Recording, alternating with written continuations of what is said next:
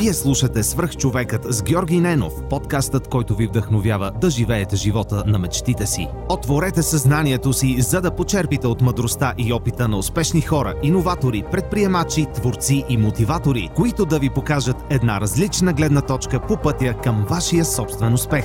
Има само едно време, което е от съществено значение, и това време е сега.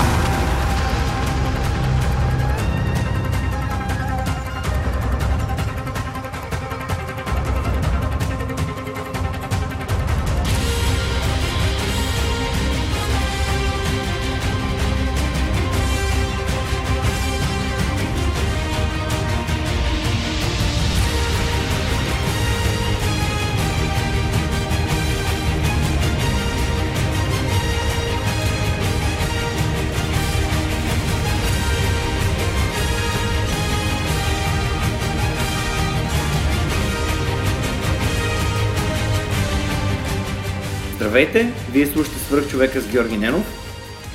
Днес мой гост е Георги Малчев. Жоро, здравей! Здравей! Дълго отлагана среща? Да, дълго отлагана среща. Моля те, представи се на хората, които слушат този подкаст. Ай, супер, накратко. Мисля, че ме покани, защото опитвам се да, да правя промяната. Опитвам се да бъда за пример и да увличам хората. Мисля, че хората, които ме препоръчаха да говорим с тебе, са хора, които са видяли, че това се получава.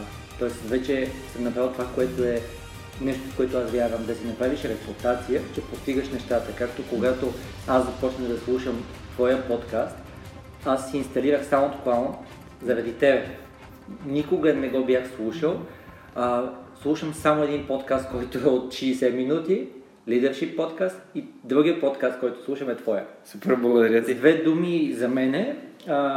Съдружник съм от една година, направих с двама мои служители агенция за интегриран дигитален маркетинг, което означава ние поемаме отговорността от началото да разберем какви са бизнес целите, предизвикателствата, маркетинг целите, да измислим кое ще работи за тебе, да планираме нещата, да поемем ангажимент за резултати и да го изпълним. И това наистина работи. Тоест аз вярвам, че съществуваме като бизнес, като подкасти, за да постигаме резултати. И аз вярвам това, видимо работи. Имаме вече девет печелени пича или конкурса за интегрирана, интегриран дигитален маркетинг от големи брандове, наистина топ в техните индустрии.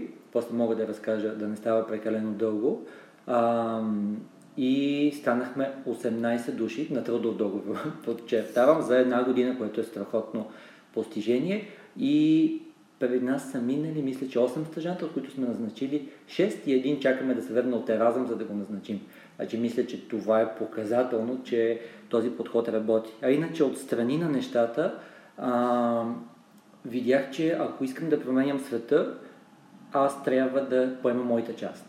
И преподавам. Преподавам от шест години.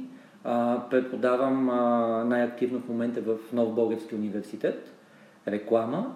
А, и сега бях в встъпителния модул, който беше за онбординг, за качване на хората, за надъхване на хората в СофтУни, за а, програмата седем месечна по дигитален маркетинг. Защо го правя? Ами, защото всъщност едно е да знаеш нещата, друго е да можеш да ги правиш и да ги обясниш, mm-hmm. а най-сложното е да можеш да ги преподадеш по начин, по който хората искат да ги правят. И това е моят начин, всъщност да намеря начин да нещо, което вярвам, че работи, което съм пипнал и съм сигурен, че работи, а не просто го има по учебниците, да направя така, че хората да пожелаят да го пипнат и да го правят. И мисля, че на две хиляди и триста души онлайн в софтуни курса по дигитален маркетинг и двеста души физически, видимо се получи. Това, което направих от начало, беше първата лекция, трябваше да имам критерии за успех. И какъв е критерия? Ами като им кажа, вие трябва да си направите цели. И вие трябва да видите откъде тръгвате. Слушайки подкаста, говорейки, видях, че спортуваш. И то за това се прави. Тегляне, мерене и така нататък, за да разбереш откъде тръгваш. Защото правиш само нещата, които те правят успешен. Няма някой, който упорито прави нещо, което е неуспешно. Трябва да си Чайнщайн казал, че това е лудост. Се правиш едно и също mm. и също нещо, което не се получава. Та, това, което аз направих, е хората трябваше да си попълнят своите цели за курса. Силен съм в това, не съм толкова силен в това, в резултат на курса съм силен в това. И след това попълниха неща, касаещи маркетинга, за да мислят за конкретна компания. Ти учиш, прилагаш нещата само ако мислиш в контекст, ако мислиш за нещата. Първата седмица имах петстотин без три клика на формата за попълване на моите цели за курса. Силен съм в това. Беше страхотно. Видях, че има хора, които маркетинг е дума от не знам колко букви. Нищо повече. Тези хора не са пипали нищо. И има хора, които работят в конкурентни на моята агенция. И аз така успях да взема обратна връзка на кого ще говоря. Но страхотното е, че петстотин души първата седмица бяха разбрали, че това е за тях, че си заслужава и аз разбрах, че това се получава.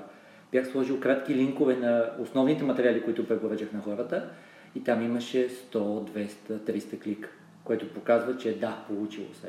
И оттам нататък вече може да надграждам. Супер. Аз самия като студент на СофтУни смятам, че начинът, по който се подхожда от студентите е съвсем различен от, от всички други неща, които съм виждал и изпитвал до сега.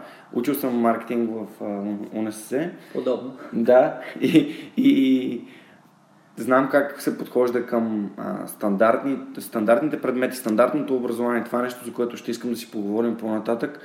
Едно от а, нещата, които ми направиха най-силно впечатление, когато се приготвих за епизода, беше, че прочетох в сайта на Nine Academy, където също си преподавател, че твоите студенти определят лекциите ти като вдъхновяващи. Ами, мога да кажа моята история за това каква е. Преди пет години, може би шест, имах а, консултантски мандат и пътувах доста често. често до Велико Търново. И в един от подкастовете за развитие, подобно на твоя, прочетох един от съветите: взимайте от време на време хора на автостоп. С цялата условност на взимане на хора на автостоп. А, един път взех три хлапета, разбирай седми-осми клас бяха, а, от Севлиево до Велико Търново. Тогава вече бях започнал да преподавам. И ги попитаха: вие всъщност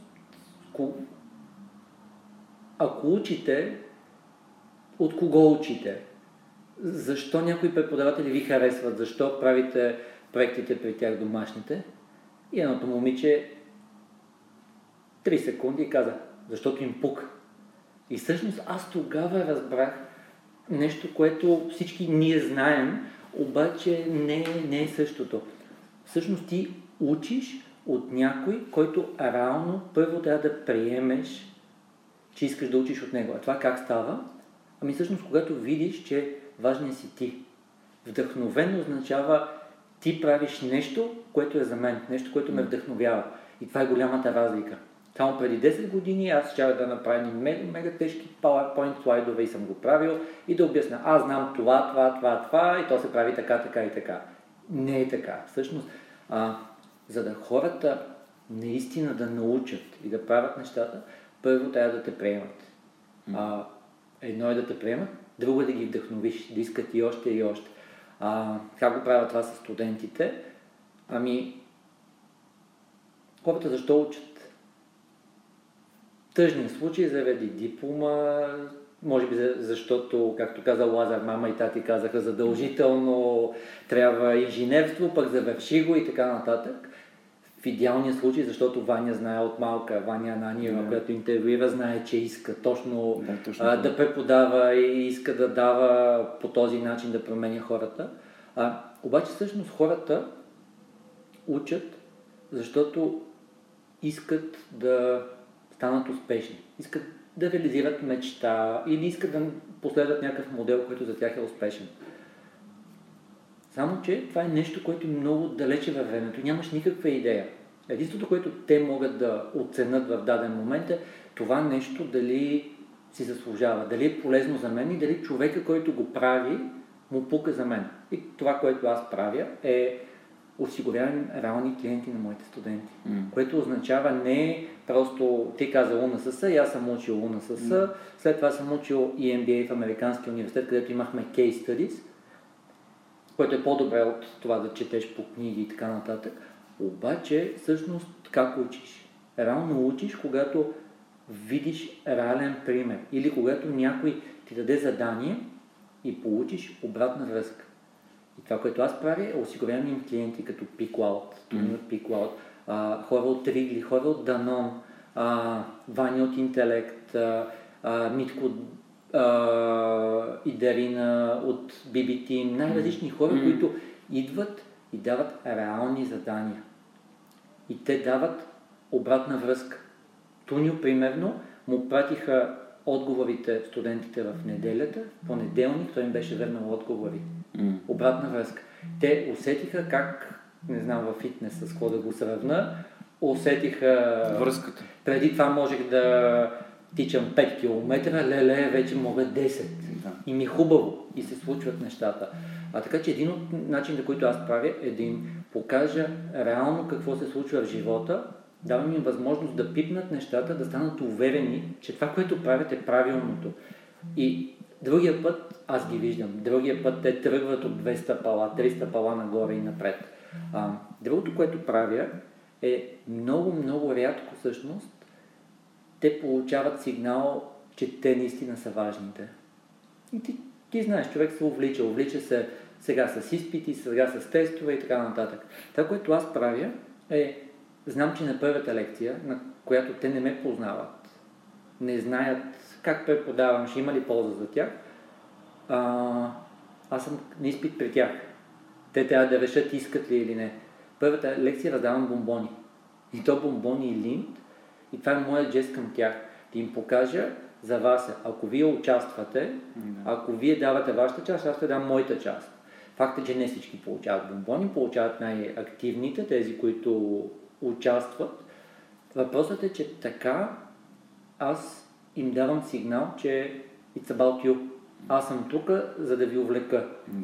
И го правя, и всеки път ще го правя, когато си заслужава това нещо. А, но това е само на първата лекция. Оттам нататък ясно е, че бомбоните просто са техника, нищо повече. Оттам нататък те вече знаят защо го правят, знаят какво означава реален клиент, знаят какво означава фидбек. А, преди две седмици ни мои студенти си бяха пратили проектите в неделя. Аз имам лекция в понеделник в четири и двадесет с тях. И трима от тях казаха, ма вие сте прегледали какво сме пратили. Еми да, това е моята част. А, така, и другото, което правя, което съм видял много, че работи, а, с тебе си говорихме за книги. Обаче аз знам, че всички други преподаватели им препоръчват също книги. Това, което аз правя, е казвам, ето ви какво ще направим. Препоръчвам ви тази книга. Тя е толкова добра, че ви дава money back guarantee. Това означава, вие си купувате книгата, нямам никакво отношение с издателството и така нататък. А, но купувате си я, четете. Виждате, че не ви е полезна по една или друга причина. Обяснявате ми, че не ви е полезна. Аз ви обяснявам как да ви е полезна, как да приложите нещата. И ако пак не ви е полезна, без други условия, ви я купувам в двоен размер. Mm-hmm. Това го правя пет години. Правя го на всякакви аудитории, на хора, които са менеджери, на хора, които са собственици на бизнеси, на, на студенти магистри, на студенти бакалаври. Нито веднъж не съм получил money back guarantee. Mm-hmm. Но това е защото това е моята част. Аз знам, че трябва да им кажа, това е важно, толкова е важно, че аз поемам ангажимент да ви купа тази книга. Аз заставам с името си за това нещо. И работи. Якото е, че на втората лекция какво се случва? На втората лекция двама, трима, петима са си купили книгата и вече не Жор Малчев казва книгата е готина. Пет души, които са техните колеги, казват книгата кърти, да. Земия. И оттам нататък аз знам, че ми се е получило. Mm-hmm. Всичко е до реално, всичкото го правиш заради успешността. В моя случай, ако говорим за преподаването, нали, за бизнес, ще говорим после, успешността е хората да променят поведението си, хората да имат правилното поведение, което е свързано с това да си правят проектите, да гледат текущите рекламни комуникации в момента, да прочитат някоя книга и да я свържат с това, което им се случва и със сигурност, със сигурност работи. Правил съм си опити, без бомбони, пак се получава на база на опита ми, но не е същото. Те не са толкова вдъхновени от човек, който се вълнува от тях, те са респектирани от опита. По същия начин, а, опитвал съм да не препоръчам книги. И да, това беше една лекция. Човека каза едни неща, запомнихме ги. Въпросът е, че а, ако аз не сложа call to action в моята лекция, аз нищо не съм направил. Те след това имат още лекции, през осми декември, всякакви неща се случват. А, ако аз не измисля кой е този call to action, който да направя, и те да го направят, аз не съм успешен. И наистина се наслаждавам на това. Тоест, за мен това е обратната връзка, която извличам всеки път. Направих ли правилните неща за моята аудитория, за хората, които аз искам да променя и да помогна. Така че дълъг отговор на това, защо някои хора са казали, че за тях съм вдъхновяващ лектор. Личи си, че обожаваш това, което правиш. Просто как разказваш за начина, по който преподаваш и техниките, които използваш. Това с книгите е много важно за мен лично и аз самия преоткрих книгите наскоро. Така или иначе сме в темата. А ти ги четеш или ами... ги даунлоудваш или ги слушаш? Аз правя и, и трите. Всъщност правя и трите, чета книгите, които имам или си ги намирам по някакъв начин. А, сега има доста такива сайтове за електронни книги, които малко или много са под радара. Mm. А, така, за... достъпни са. А, аудиокнигите, които слушам, всъщност до сега съм слушал само две аудиокниги. Едната е The four-hour Workweek на Тим Ферис. А, другата е на а, Четирините споразумения на Микел Розидес. Много, да, много готини книги. Чух, че ги споменахте. Да, нито една не самия така слушал. Да. А, аз, защо те попитах? М-м. Защото аз признавам, като малък бях читанка. Съответно, учейки, много четях много пъти учебниците, много често не успях да разбера какво пише, защото не го пипвах, не ми го обясняваха хора, които са го правили. Но в един момент установих, че ми е трудно да чета много книги. И затова специално за книгите, принт нещата, съм много внимателен в подбирането. За сметка на това аудиокниги и подкасти а, са нещото, което много обичам и много, много правя. Може би така работи по-добре твой мозък чрез слухо, слуховия канал. Да, и другото, което е... да, аз лично вярвам, че няма смисъл от нещо, което си го прочел и не си го приложил. Осмислил и приложил. Mm-hmm. И хубавото на една аудиокнига е, че може да... или подкаст, да го чуеш, да го осмислиш, пак да го пуснеш за, за това. А, и само за да не изгубим а, въпроса за книгите, слушайки другите mm-hmm. подкасти, предполагам, че ще ме питаш книгата, коя да. е. И след това е ще кажа за подкастите. Ами, според мен ще те озадача, книгата е Земя на хората на Сент-Екзюпери. Не знам колко други хора, които ще дойдат тук, ще я кажат. А, за мен това е книгата, която ме научи да съм човек. А, научи ме за това какво са хората, какво означава да правиш добре нещата по правилния начин, така че да следваш своя път. И това е нещо страхотно. Всяка една от историите там ме, ме е променила. Mm. Аз съм я запомнил, всяка една от историите с а, хората, които имат задача и ако те не я изпълнят, хиляди хора няма да получат своите писма. С човек, който имал страхотен живот. И в един момент станал роб там на някои от племената в Северна Африка. И как хора, които виждат неговата история, неговите мечти и така нататък, събират пари. Да го освободят, да го откупят.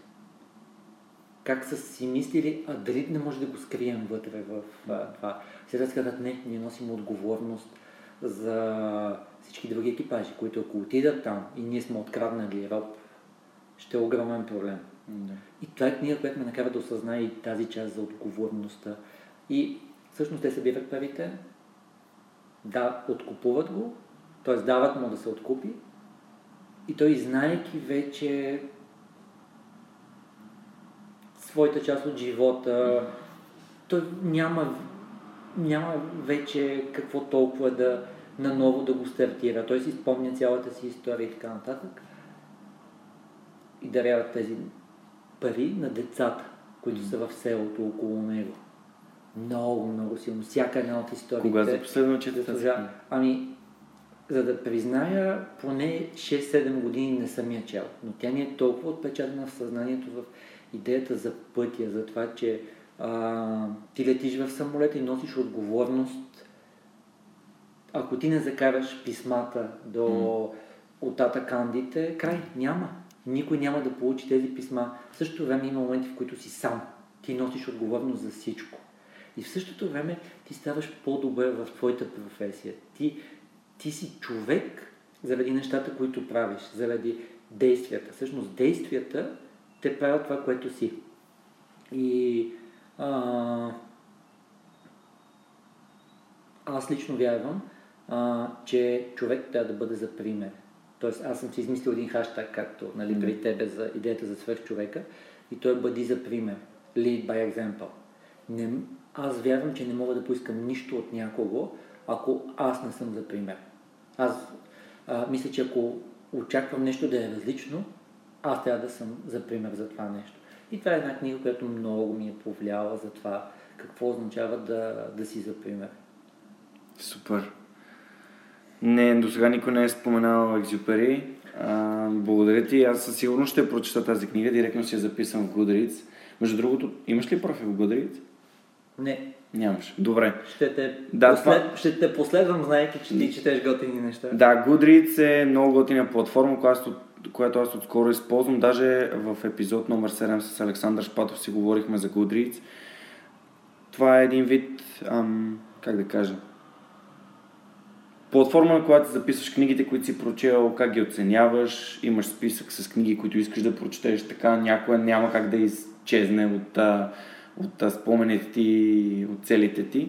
Аз там съм си отбелязал трите книги, които ще прочета, а, топ три. Те са спискаме с двеста книги, но топ три са а, How to Win Friends and Influence People. Не си прочел още? Не, още не.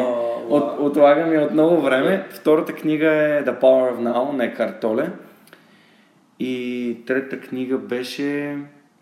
Остави, остави я за хората да видят. Нали, нали е публичен? Да, ми, мисля, че е публичен, да. Супер. Нека да видят. Нека да, да видят, нека, нека видят. Отделно книгите, които са препоръчени в four hour Workweek, съм ги извадил в един шелф.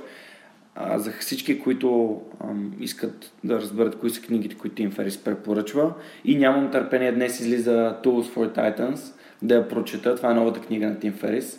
Все пак са минали десет години от четиричасовата работна седмица. Интересно ми е какво успял той чрез неговия подкаст, чрез а, срещите му с тези фантастични хора, които наистина са от едно друго ниво, а, да, да синтезира в, в тази книга. Добре, подкаст, който ти е направил най-силно впечатление, нещо, което можеш да препоръчаш? Ами... Аз предполагам, че и ти си го усетил и мисля, че подкастът ти води на тази посока, че всъщност а, човек има различни области, в които иска да се развива. И за мен първото нещо беше, че аз открих областите, в които искам да се развивам. А, едното е а, Leadership.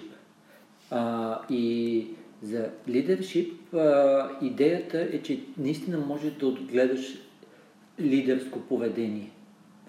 Всичко трябва първо тебе, да се анализираш, да се следиш, да се научиш, да се себеоценяваш, да приемаш обратна връзка и така нататък. Но въпросът е, че наистина лидерството като поведение и в един момент реално като качества може да се отгледа. А, така че аз за лидершип съм слушал най-различни подкасти, но ще кажа този, който мен ми харесва. Признавам, че аз се вдъхновявам от военната част на отговорността. Mm-hmm. Отговорността за хората около тебе, за хората, които управляваш.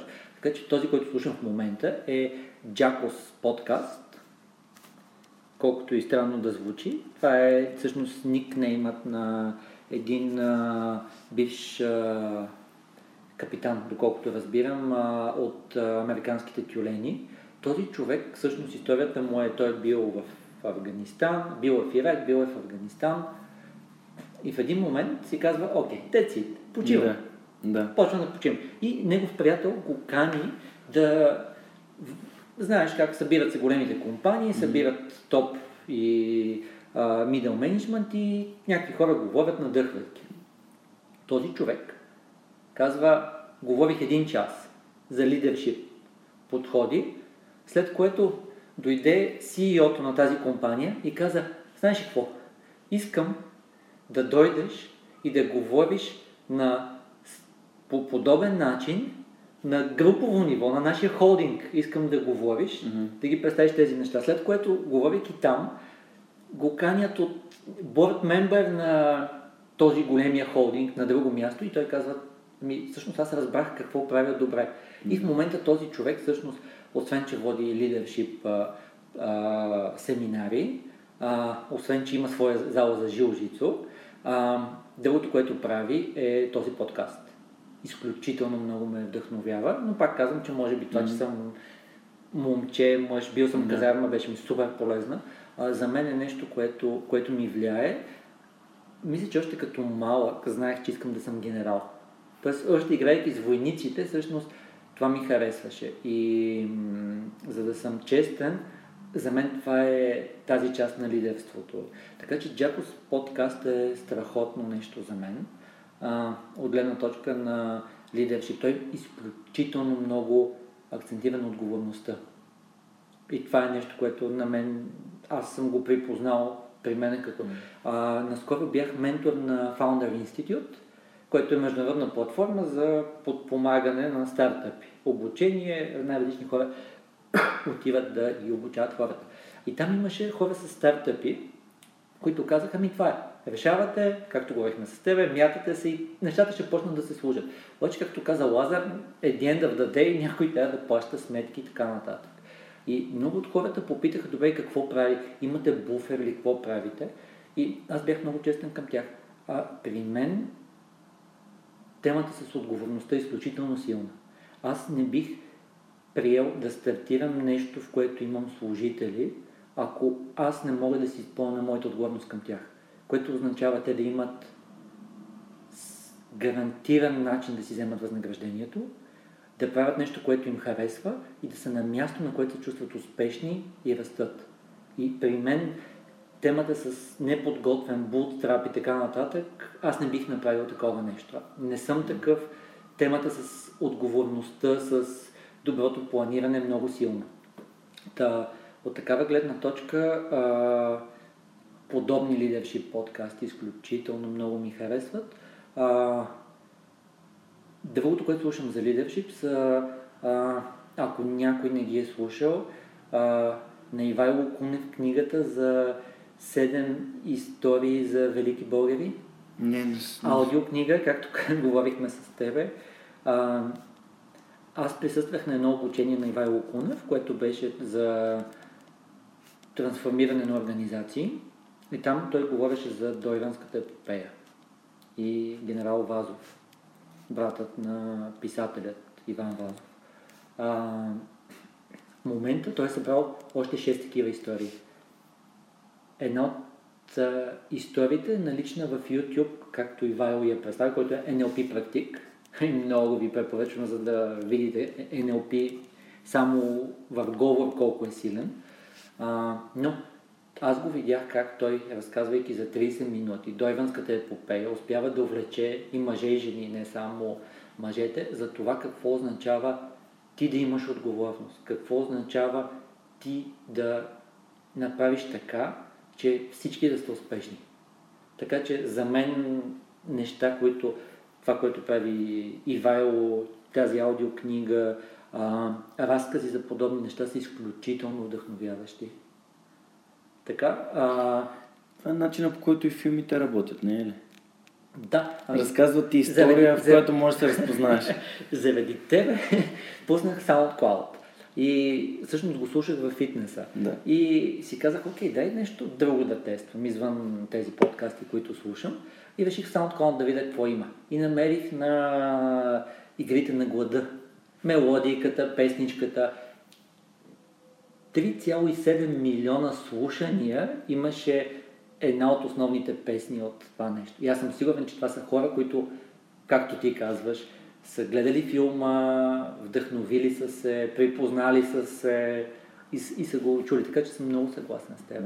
А, казах ти, че има и освен Leadership, има и друга област. А, другата област, която мен изключително много ми харесва, е управленската практика, обаче не теория, а практика. И тук ви препоръчвам Manager Tools. Мисля, че не си го слушал. Не, не съм. Четири години подред това е номер едно на база на гласовете на всички потребители. Номер едно бизнес подкаст. Не? Бизнес подкаст. В, okay. в uh, iTunes. Не знам дали си представяте какво означава четири години подред да си номер едно Volted подкаст. Да, супер. Да, защо е толкова добро? Това са цели трийсет минути. Твоите са още по-дълги. Защо са толкова добри? Те са двама души, страхотни практици. И аз се вдъхновявам за моето преподаване, за начин, по който аз а, работя с хората, с партньори, с екипа ми. Се вдъхновявам от тези подкасти. Те са направени последния начин. десет минути ти обясняват какъв е проблема, ако не правиш правилно нещата. Защото ако ти не, не решиш, че трябва нещо да се промени, то няма да се промени. десет минути са само за това.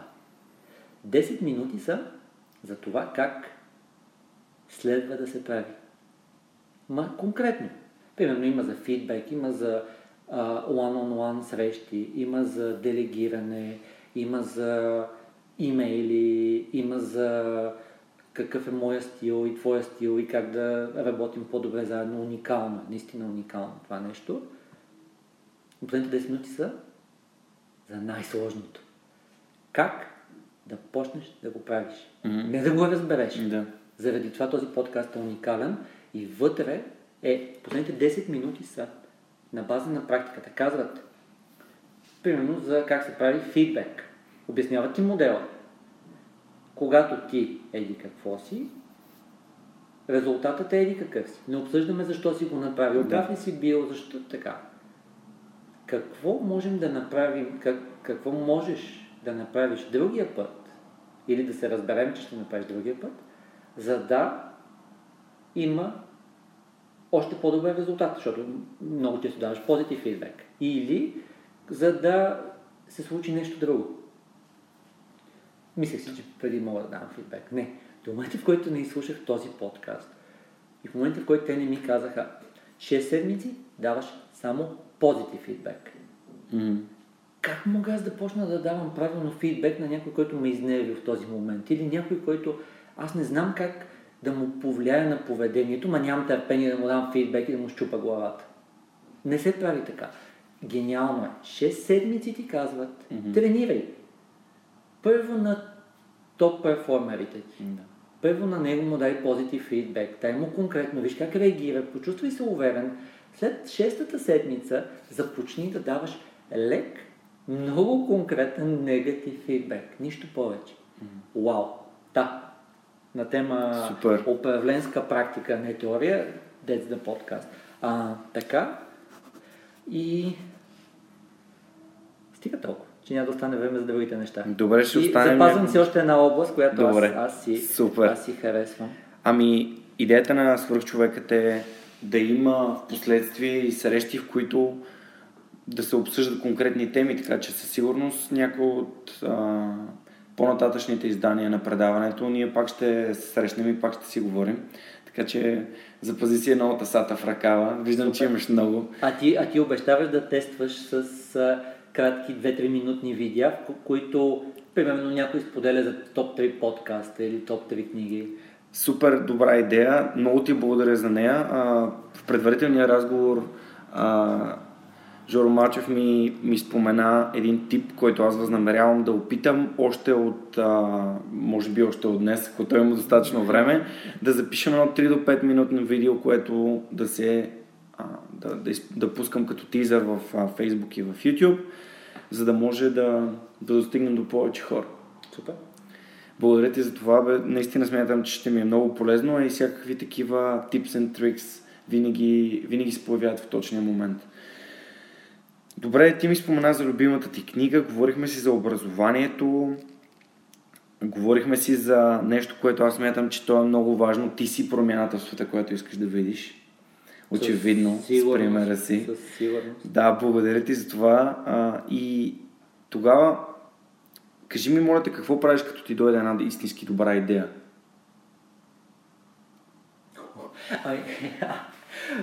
Понякога я забравям и това е нещо, което съм се научил на база на моята практика. Тоест, а... ако нещо ми се ставило добра идея, докато го мисля, докато се разсъмвам или...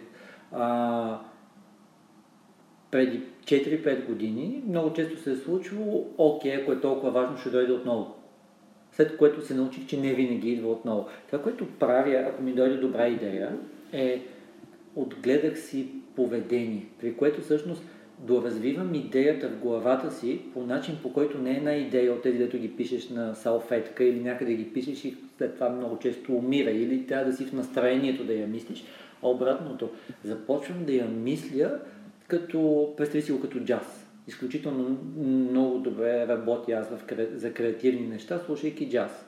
За по-досадни неща, друг тип музика. Но а, и започвам всъщност да си я доразвивам без никакви ограничения. Представи си го както принципите на брейнсторминга, които са обявени, но започвам да я развивам в най-различни посоки, просто за да я закотвя в съзнанието mm-hmm. и за тя вече да стане нещо, което е по-живо. Не просто идея за, а нещо, което аз съм започнал вече да мисля, да настройвам.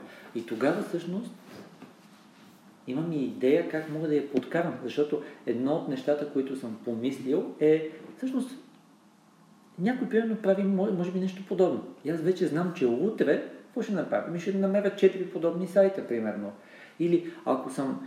Идеята е такава, че изисква да я обсъда с някого, аз вече знам как да му я представя на този човек. Знам, че аз ще говоря точно с Иван. На Иван ще му кажа, дойде ми такава идея по този начин, каква е следващата стъпка. Тоест аз съм се научил, че или правиш нещата actionable, no. или не се случват. А, мисля, че много от нас са такива. Научил съм се да не паркирам хубавите неща, а съм да ги развия до момент, в който стигам до нещо, което е приложимо. Actionable. Защото след една седмица идеята може би няма да е същата. Тя ще е надградена и това е моят, моят начин mm-hmm. за, за добрите идеи. Като добри идеи може да означава работа с екип, може да означава позициониране, може да означава а, нещо, което да направя с моите деца, като начин за обучение. Всичко може mm-hmm. да бъде. И това е което, че аз не си поставям ограничения. Това е бизнес идея, тук слагаме в тази кутийка и седи и чака, докато mm-hmm. я развия. Не. И това е, това е хубавото. Да. Това е много интересен навик и доста полезен. Аз самия в момента се опитвам да ги записвам. Когато ми дойде нещо на, на ум, просто се опитам да го запиша, за да може в последствие да го изпълня или поне да предприема стъпки към него. А имаш ли списък с задачи, да те питам? Списък с задачи за деня? Не. В момента няма. Единственият списък с задачи, които имам, са за работата ми. А нещата, които върша към подкаста, са по-скоро някаква, имам някаква конкретна цел и визия, неща към които се стремя. Те са общо за достатъчно конкретни, за да има стъпки към тях. Супер. Преди няколко седмици бях на, едно, на един тренинг за а, Project Management. Беше ми невероятно полезен. Нямах си идея какво представлява Project Management до този момент.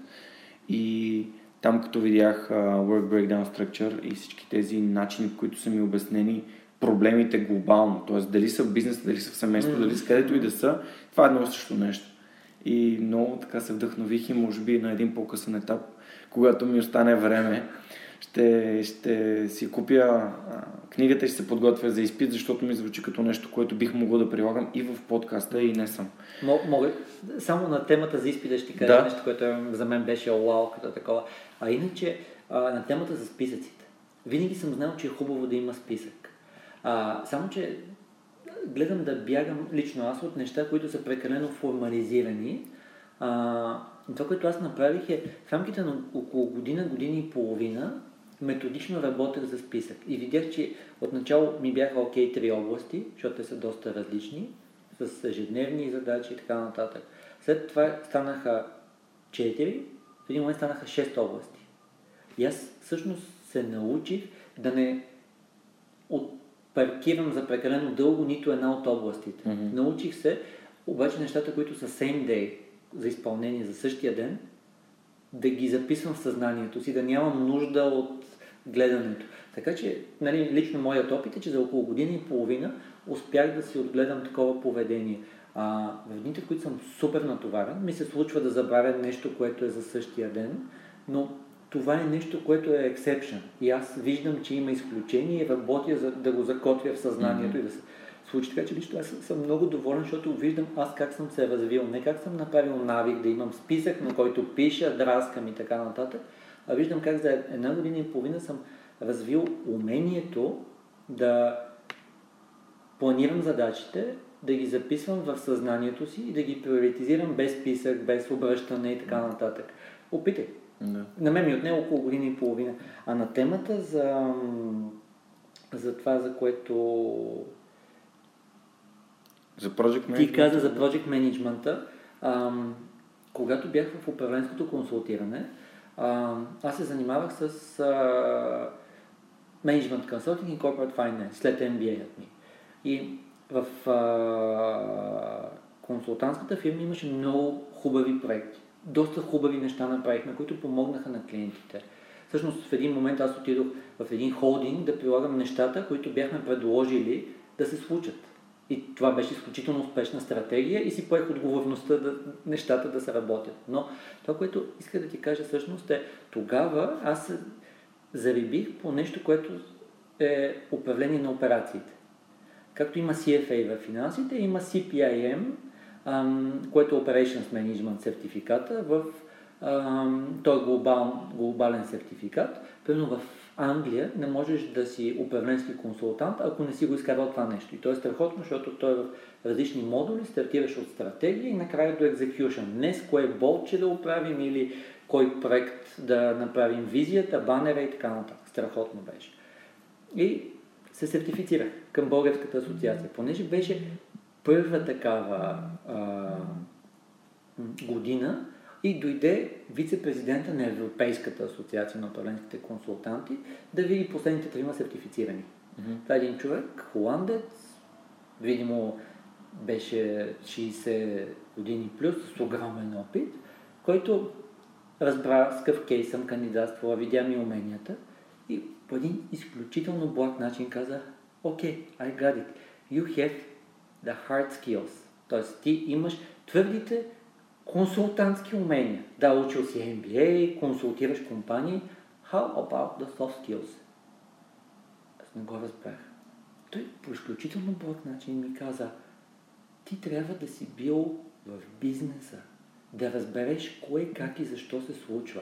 И тогава аз си поставих за цел поне няколко години да съм в компании, да видя mm-hmm. реално защо се случват нещата. Mm-hmm. И мисля, че това е един от проблемите, примерно на рекламния бизнес, на маркетинг бизнесите, а, че някой, който много хора стартират директно в агенция, те не са пипнали, те не знаят за какво става дума. Или, нали, ти си управленски консултант и само даваш акъл, прилагайки някакви модели. Ти не си видял как става промяната. Нещо, което е примерно change management. Нали? Това, че си написал един доклад от трийсет страници, аз го имам днес, утре го имаш и ти. Защото имаш приятел, който работи и го изтегли от сървъра. И какво е това? Сложното е, и аз чак тогава разбрах от този човек, е makes things happen. Тоест, no. ти трябва да си бил вътре. И след това всички неща, които съм правил, в холдингите, в които съм бил, последно, когато си продадох дяловете в а, а, агенцията, отидох за четиринайсет месеца в Ем Те О да преобразя дигиталния маркетинг. И се случи. Въпросът е, че лично аз вярвам, че наистина хората имат нужда от тези soft skills, не soft skills как да комуникираме, а soft skills да си бил в среда, в която си прилагал нещата, а не само си давал къл. Не. Лазар е много добър пример за това какво означава, нали, не просто да даваш къл, хранете се така, той реално го прави, той обучава хора, води тренировките. Ваня по същия начин. Ваня ми е разказвала, Ананиева от Интелект, ми е разказвала история за това как в един момент отива в едно от, в една от школите си и вижда една жена, която е новоназначен учител при нея, с не лош опит, който прави грешки. И вижда аудиторията, която с супер не окей с това, което се случва. Mm-hmm. И тя поема и води лекцията. Кой са? Защото тя го е правила, тя знае как се случва. Тя не е управител на езикова школа, тя го е правила, тя го е пипнала. И всички след това са казали, какво трябва да направим вие да ни водите? И тя вика, не, няма как аз да ви водя. а, но това, което иска да кажа, наистина, за мен това беше геймченджер. И mm-hmm. много хора, които ме питат какъв, каква магистърска програма да запиша, им казвам, никаква, преди да работиш година, две или три. Тогава има смисъл. В твоя случай за project management-а, ако в този момент правиш нещо, което е ти project management, да, запиши го. Но иначе самоцелно не, не го прави. Да, аз тук започвам да виждам връзката как това, което си говорихме в началото, за действията, че създават нашия опит. Действията на Лазар, да, първо да тренира себе си и после да стигне до там, където е.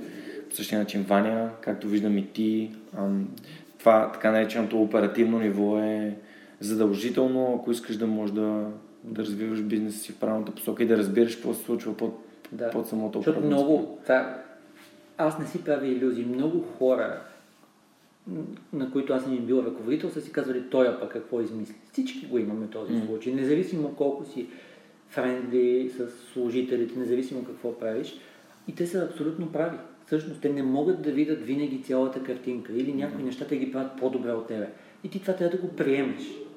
Въпросът е, че ако си правил нещата, ти знаеш как да не правиш грешните неща и знаеш кои са правилните неща като посока, като отношение, докъде стига твоето ниво на компетенция и къде трябва да въвлечеш още някой друг. А, и това, това е големият геймченджер. Разликата на това, което говорим за действията е SoftUni, защото си говорихме за тях. SoftUni не са това, което бяха преди една година. Mm-hmm. SoftUni преди една година не са това, което бяха в... още преди една година.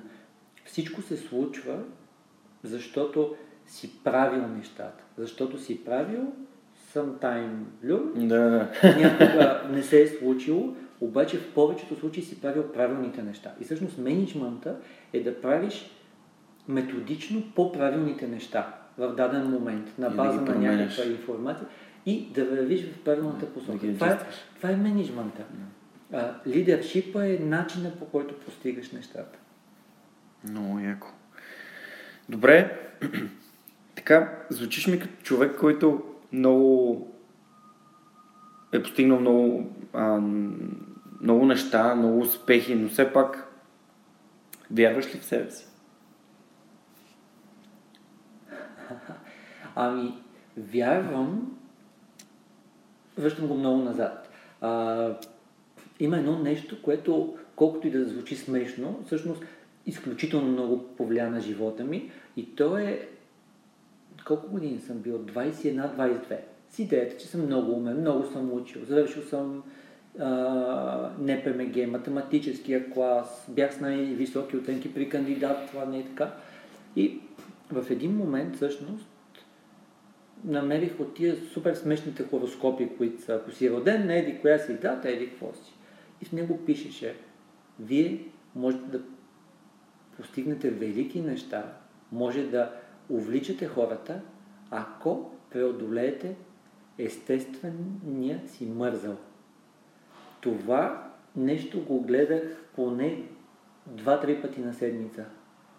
Не можах веднага да се променя като поведение, ти не можеш веднага да промениш средата си, ти работиш някъде или учиш някъде. Въпросът е, че в следващите две-три години аз повярвах в това, че по-скоро мога и губя потенциала си. Това беше, връщаме назад, над петнайсет mm-hmm. години назад. От тогава нататък всъщност аз винаги съм правил така, че да се уверявам в моите способности, в моите умения. Това, за което mm. казахме всъщност. Проблемът на хората е получава ли ми се. И критерият получава ли ми се е много условен. С тебе като си говорихме, ти каза, аз имам епизоди, които са слушани над две хиляди пъти. Уау, получава ти се. Аз, когато направих формичката за самоподготовка, моите цели на тези хора, петстотин души го направиха. Тоест, за мен критерият за... Да, вярвам си, но си вярвам само за нещата, които съм измислил как да ги проверя. А, има неща, за които не си вярвам. Знам, че някой не ми се получава и знам, че от мен зависи да стигна до ниво, в което съм достатъчно уверен да ги правя. На импровизационен театър ходил ли си? Да, ходил съм. Прочетох в отново един подкаст за self-development, че едно от най-страхотните неща, което може да направиш за себе си, е да гледаш импровизационен театър или да играеш импровизационен театър. И когато го намерих това нещо, се оказа, че две седмици или три преди това ха-ха-ха импро са стартирали клас за начинаещи. Бяха така добри да ме приемат. За мен това беше... Мисля, че от четири години ходя, репетирам и така нататък. За мен това беше нещо, което тотално му промени. Но преди това аз знаех, че ми е трудно да управлявам аудитории. Преди това знаех, че ми е трудно да ползвам body language. Преди това знаех, че хората не винаги правят това, което аз бих искал да направят. И вече, ходейки на импровизационен театър, разбрах, че там основният принцип е и тук Ивайло и Тони от ха-ха-ха, страхотно го обясниха и ти го изживяваш. Всичко трябва да бъде да и. Защото в корпоративна среда какво е? Да, обаче, еди какво си? Или да и с погледа прави обаче по-силно от още десет обачета. И това, което аз се научих, е, че нещата няма да се получат, ако няма да и. А от кого зависи да има да и? От мен.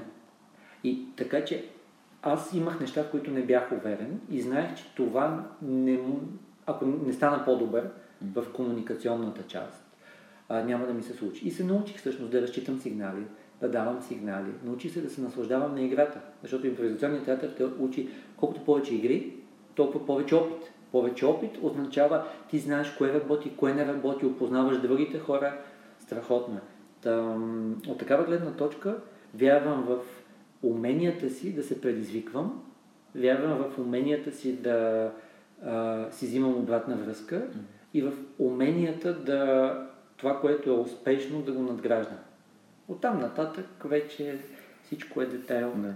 Да. Много ми беше интересно какво мислиш за самоувереността и аз самия като човек, който силно вярва в собствените си умения, смятам, че това е една от моите така вътрешни суперсили. И като сме стигнали до там, каква е суперсилата на Жоро Малчев? Все пак сме свърхчовеци. Ами... Мен това много ми харесва Земя на хората, защото там всъщност казва, че акцентът е на хората, на отделните хора. Свърхчовек е човекът, който оправя, все още оправя в едно малко магазинче на развалените тостери, mm. раз, развалените детски играчки. За мен този човек също е свръхчовек. Той има супер умения и, и нали, макар да не е с не знам колко последователя, mm. не знам си къде, макар да не знае сигурно какво е Фейсбук, но за мен това също е свръхчовек. Така че аз нещата не ги слагам в контекста на свръхчовек, а по-скоро наистина на, на хора, които са развили определени свои качества по начин, по който могат да ги разкажат на други хора за пример или като добра практика. Та, ако говоря за мен, ами би ми се искало да е това, с което започнах. Lead by example. Бъди за пример. Което означава това, което казах, репутация. Тоест, лично аз до някъде мисля, че ми се е постигнало да направя репутация за това, че постигам резултатите. Mm-hmm. Тоест, lead by example означава аз поемам отговорността това нещо да се случи. Mm-hmm. Така че мисля, че моята супер сила е да правя нещата да се случват. Супер. Което е за мен е много, много важно. Ам, нали... Да уточня, че свръхчовекът не, не са единични бройки. Съм сигурен, че има хора, които, за които знаят един или двама или трима, четирима човека в квартала, които ги познават достатъчно близко.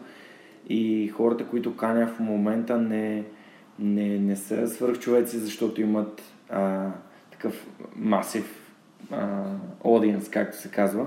Ами по-скоро искам, искам да...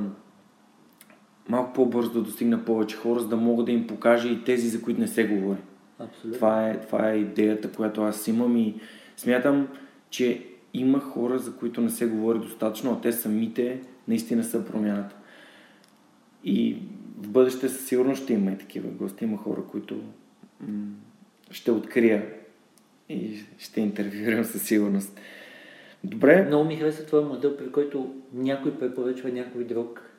Така се случва от само себе си. Всъщност не, не, съм, не съм карал никой да ми препоръчва никого, но още от първи епизод с Лазар той каза: и сега ще те свържа с едни много готини хора. Вече примерно четири-пет човека от хората, които Лазар ми препоръча, бяха мои гости, за което съм супер благодарен и на тях, че откликнаха, и на Лазар, че ми ги препоръча, защото безспорно хора като теб, като Ваня, като Жустин а, са меко казано хора за пример и които а, безспорно вдъхновяват ежедневно в работата си и не само в работата си, преподавателската си дейност също.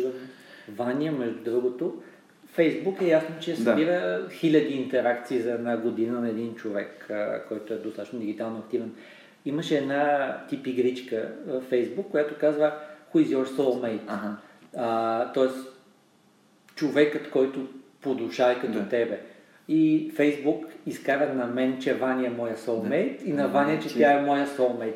И съм абсолютно съгласен. Да. Тоест, ние двамата видимо се вдъхновяваме един от друг, всеки намира допълнителна полза и нещо, което да го увлече, което да надгради. И с всички хора, от които се запознахме на Аз мога тук и сега, академията също, това са хора, от които човек може много да учи, да се вдъхнови. Ми, Косио и Алекс бяха при мен, говорихме си за Аз мога тук и сега, беше наистина специално а, двама толкова млади българи да, да говорят за, за промяната. И те наистина, докато има хора като тях, смятам, че нещата могат да отиват само а, горе и напред. Mm-hmm. И съм благодарен на Кристалин, че ме свърза с тях. Надявам се някой ден и той да, да бъде мой гост. Вярвам, че това е така. Добре, Жоро, ако може да дадеш съвет на човек, който започва своя маркетинг агенция и със своите специфични цели от, от създаването му. Вече си говорихме за това, че ти искаш да има добър планинг, да имаш а, финансиране, което е подходящо, така че хората да могат да взимат своето възнаграждение. Да кажем, че един човек започва наново. Какъв би бил съветът, който ще му дадеш?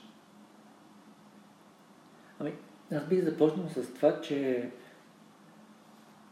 на курса по дигитален маркетинг в СофтУни имаше много хора, които са и фриленсери, примерно.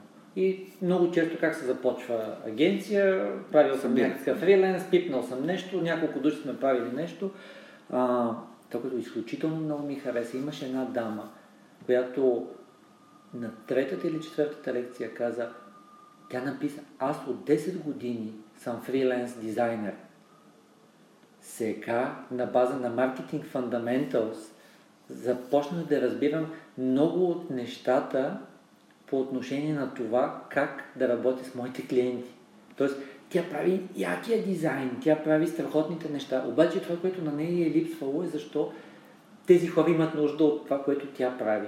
Защо тези хора не и приемат дизайна? А, понякога водя на, в Нов Български университет, водя на студенти, които са дизайн, примерно. И там е ясно, там винаги има фриленс, там има, понякога те ползват за част от екипа. Това, което се случи е аудитория, представи си от сто и двадесет души поне и говорим за, с Иван, един от двамата ми съдружници, а, и говорим за това какво да, какъв е процесът точно от маркетинг гледна точка, стъпки, от гледна точка на, на проекти и така нататък. И едно от момчетата задава най-логичния въпрос. Какво да направим, когато не ни приемат страхотния дизайн?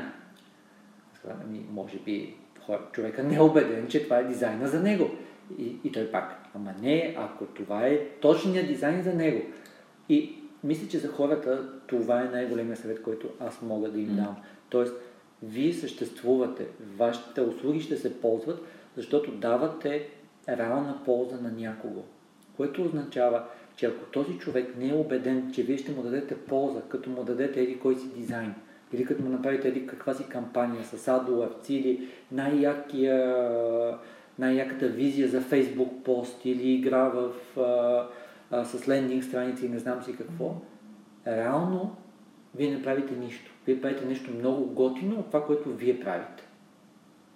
Сложното е всъщност да разбереш на другия човек в момента, което му е най-полезно.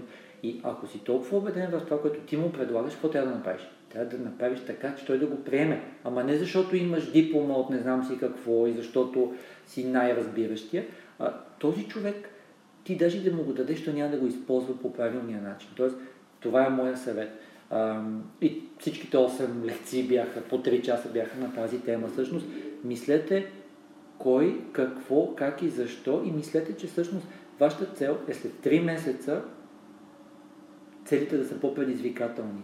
След три месеца да може да се надгражда. Така че това е моя съвет. Каквото и да правят, нека да помислят къде ще добавят най-много стойност. Аз на това му казвам уау момент.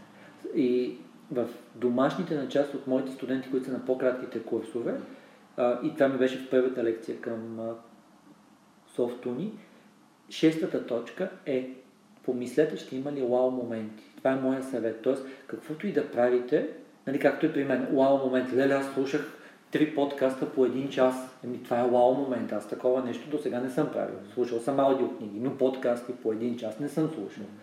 И това е уау момент. Така че моят съвет е, измислете къде наистина ще направите уау момент. Тоест човекът да повярва, че сте били полезни за него. И да иска и още, и още, и още.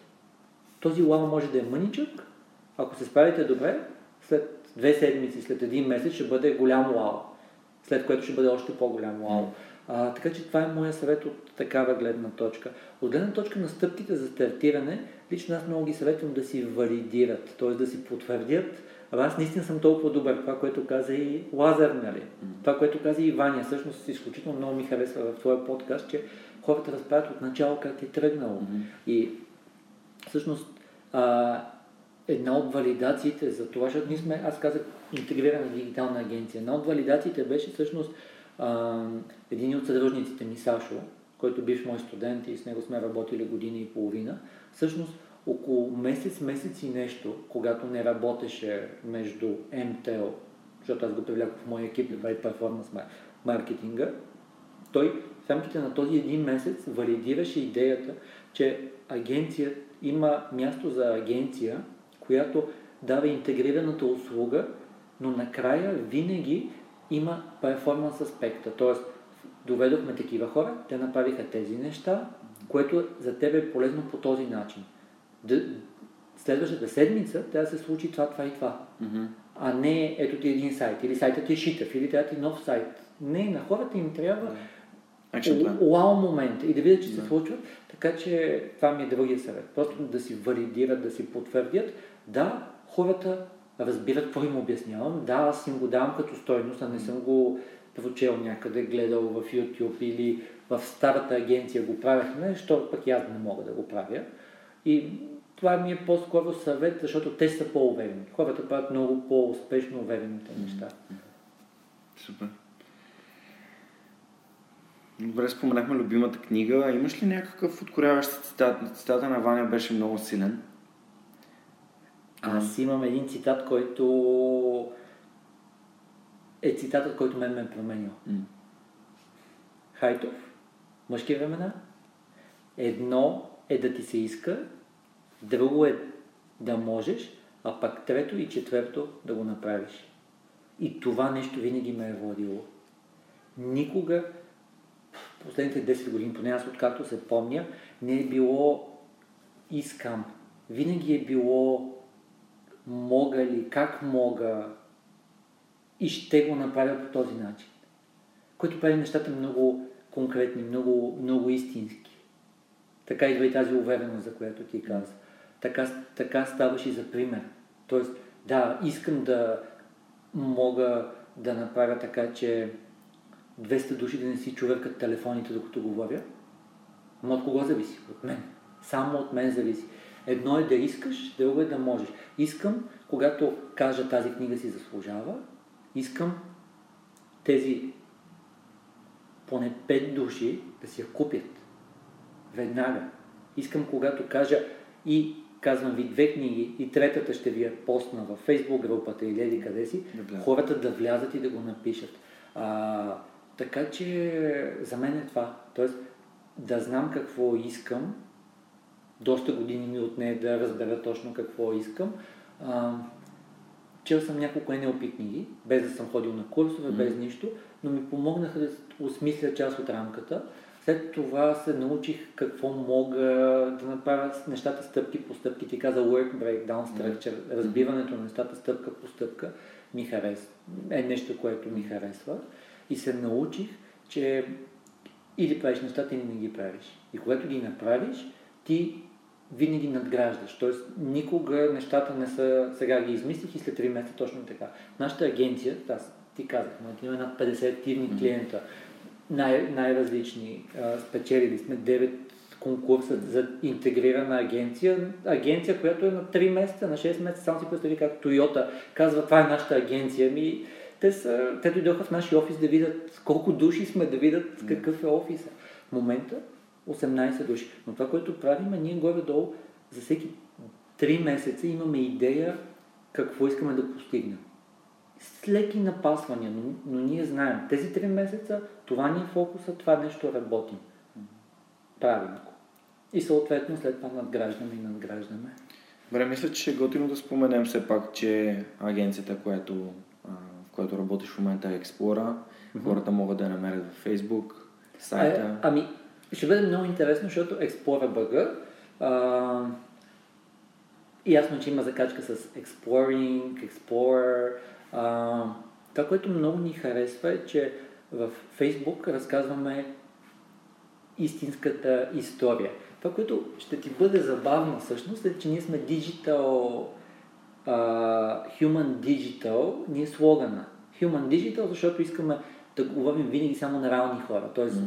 Digital да не е някакви импресии на ясно на кого. И така. Искаме да говорим по човешки начин за Digital, да не се крием зад някакви цифрички, докладчета и така нататък. И ни се получава, видимо. Mm-hmm. Вече сме правили четири-пет workshop-а за а, Коника Минолта, Nestle, Мусаласов. Говорим по човешки mm-hmm. начин. И третото е да има човешка среда за екипа. Те наистина да се наслаждават на това и те да работят с хората от нашите клиенти, от нашите партньори, пак наслаждавайки се. И мисля, че и това ни се получава. Забавното за тебе ще бъде, че всъщност от Humans екипа сами измисли Super Humans. Супер. Не знам дали не го беше виждал, нали? Не, не съм го виждал. Да. И като Super е с главна буква да. И H на Humans. А, но това, което исках да кажа за, на тази част е, че във Фейсбук наистина показваме човешката част. Какви хора има вътре, че има едно момиче, моя студентка Снежи, която а, е дизайнер, която заедно с още едно друго момиче организира Артфест в Берковица. Успяха да над двайсет фирми да отидат там. Отидоха, всички хора там го изживяха, беше, беше уау. Имаме а, в момента помагат те доброволно, свободното си време на няколко каузи за mm-hmm. разпространение, за таргетиране, без възнаграждение. Mm-hmm. Така че а, тези истории ги разказваме във Фейсбук.